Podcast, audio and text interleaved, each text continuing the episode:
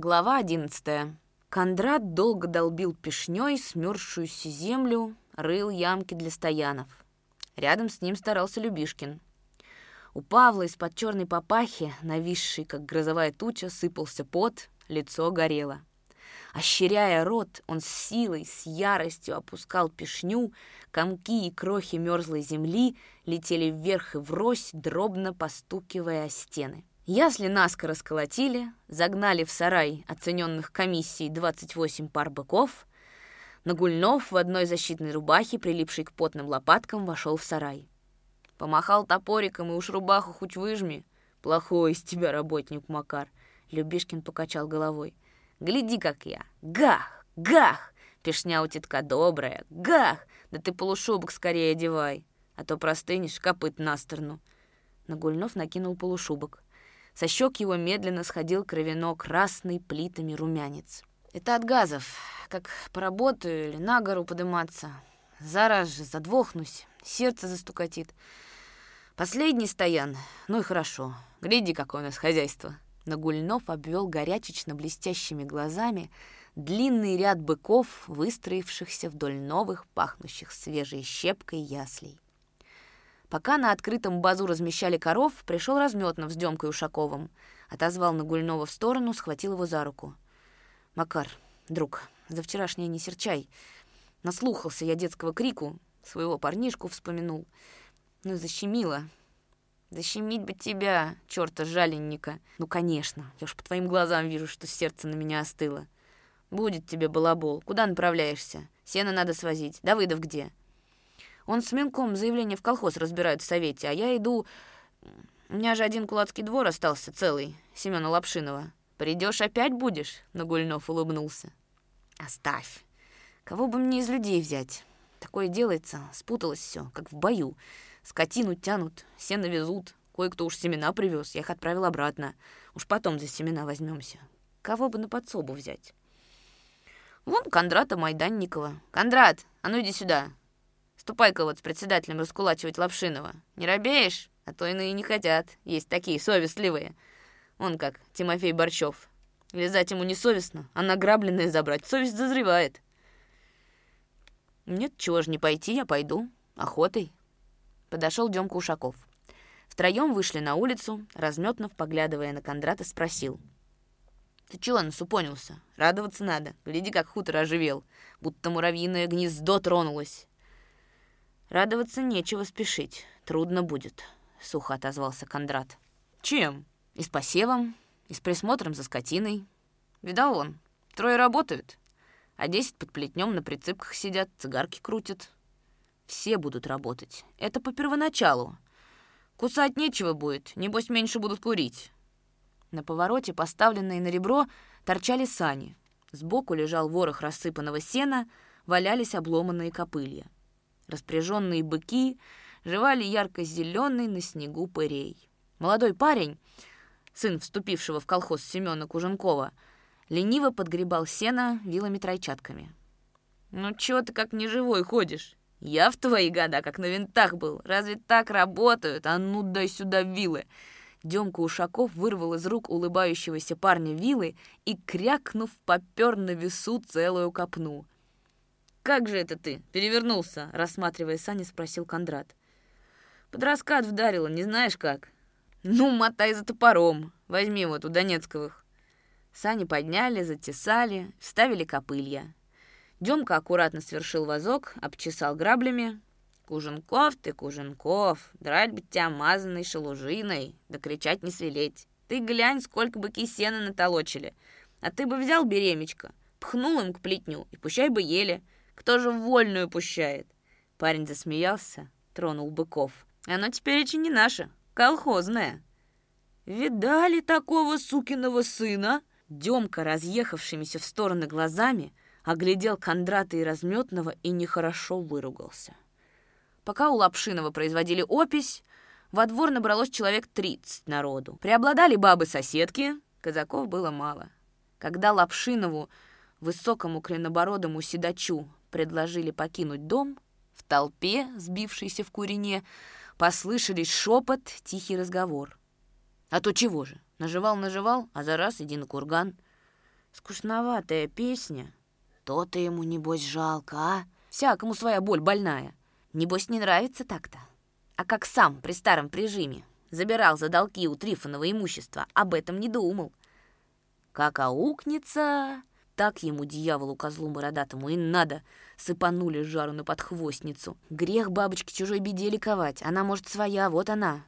Как-то не черт, у нас имение одни камни, не подживешься дюже. Летость за то, что косилку на два дня дал, слупил с меня, как с Любушки, десять целковых. А это совесть?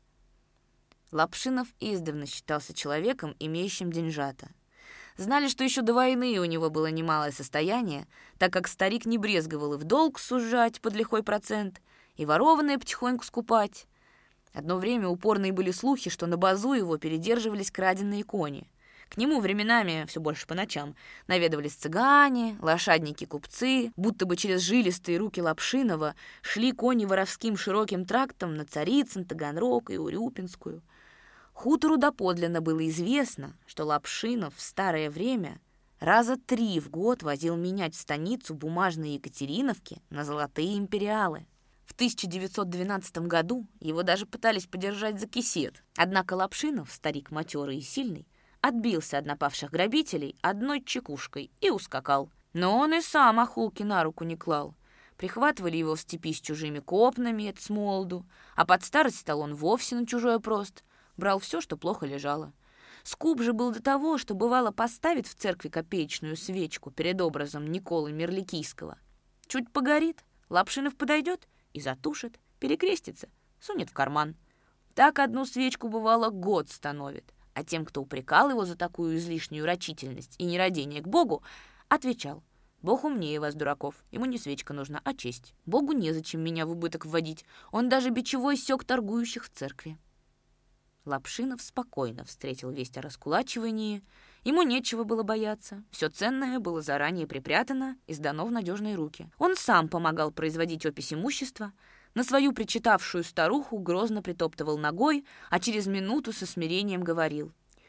«Не кричи, мать, наши страдания зачтутся Господом. Он, милостивец, все зрит».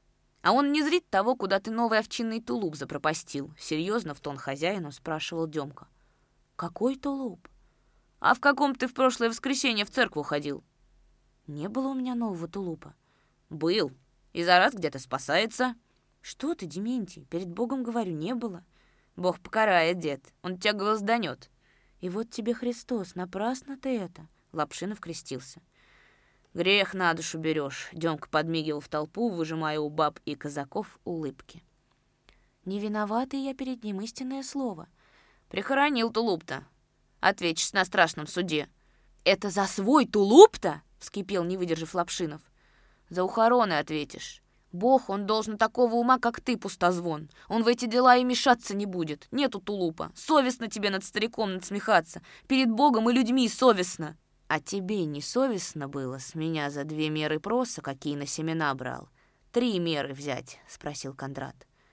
Голос его был тихий и хриповат, в общем шуме почти не слышен — но Лапшинов повернулся на него с юношеской живостью. «Кондрат, почтенный твой родитель был, а ты? Ты хоть из памяти об нем не грешил бы. В Святом Писании сказано «падающего не пихай». А ты как поступаешь? Когда я с тебя три меры за две взял? А Бог? Ведь он все видит. Он хотел бы, чтобы ему идолу галаштанному даром просто отдали, истошно закричала Лапшиниха. Не шуми, мать. Господь терпел и нам велел. Он, страдалец, терновый венок надел и плакал кровяными слезами. Лапшинов вытер мутную слезинку рукавом. Гомонившие бабы притихли, завздыхали. Разметнов, кончив писать, сурово сказал. «Ну, дед Лапшинов, выметайся отсюда. Слеза твоя недюжа жалостная. Много ты людей наобижал, а теперь мы сами тебе прикорот даем, без Бога. Выходите». Лапшинов взял за руку своего косноязычного, придурковатого сына надел ему на голову треух, вышел из дома, толпа хлынула следом. На базу старик стал на колени, предварительно послав на снегу полу полушубка, перекрестил хмурый лоб и земно поклонился на все четыре стороны. «Ступай, ступай!» — приказывал Разметнов. Но толпа глухо загудела, раздались выкрики. Дайте хоть с родным подворьем проститься. Ты не дури, Андрей, человек одной ногой в могиле, а ты...» «Ему по его жизни обеими туда надо залезть!» — крикнул Кондрат. Его прервал старик Гладилин, церковный ктитор. «Выдабриваешься перед властью? Бить вас, таковских, надо! Я тебе сива душей так вдарю, что и дорогу к дому забудешь!»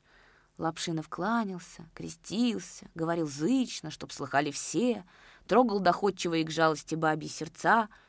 «Прощайте, православные, прощайте, родимые, дай Бог вам на здоровье, пользуйтесь моим кровным.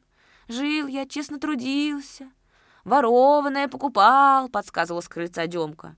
«В поте лица добывал хлеб насущный, Людей разорял, процент сымал, сам воровал. Кайся, взять бы тебя за хиршу, собачий блуд, да обземь. Насущный, говорю, а теперь, на старости лет...» Бабы захлюпали носами, потянули к глазам концы платков. Разметнов только что хотел поднять Лапшинова и вытолкнуть со двора. Он уж крикнул было, ты не агитируя, то... Как на крыльце, где стоял, прислонясь к перилам Демка, внезапно возникли шум, возня. Лапшиниха выскочила из кухни, неся в одной руке кошелку с насиженными гусиными яйцами, в другой — притихшую, ослепленную снегом и солнцем, гусыню. Демка легко взял у нее кошелку, но в гусыню лапшиниха вцепилась обеими руками. «Не трожь, поганец, не трожь!» «Колхозная тепереча гусыня!» — заорал Демка, ухватясь за вытянутую гусиную шею. Лапшиниха держала гусиные ноги. Они тянули вся к себе, яростно возя друг друга по крыльцу. «Отдай, косой! Я тебе отдам! Пусть «Пусти, говорю, колхозная гуска!» Задыхаясь, выкрикивал Демка. «Она нам на весну! Гусят, отойди, старый, а то ногой в хряшки! Гусят выведет! Вы свое отъели!» Разлохматившаяся лапшиниха, упираясь в порожек валенком, тянула к себе, брызгала слюной. Гусыня, вначале взревевшая дурным голосом, замолкла. Видно, Демка перехватил ей дыхание — но продолжала с бешеной быстротой выбрасывать крылья. Белый пух и перья с нежными хлопьями закружились над крыльцом.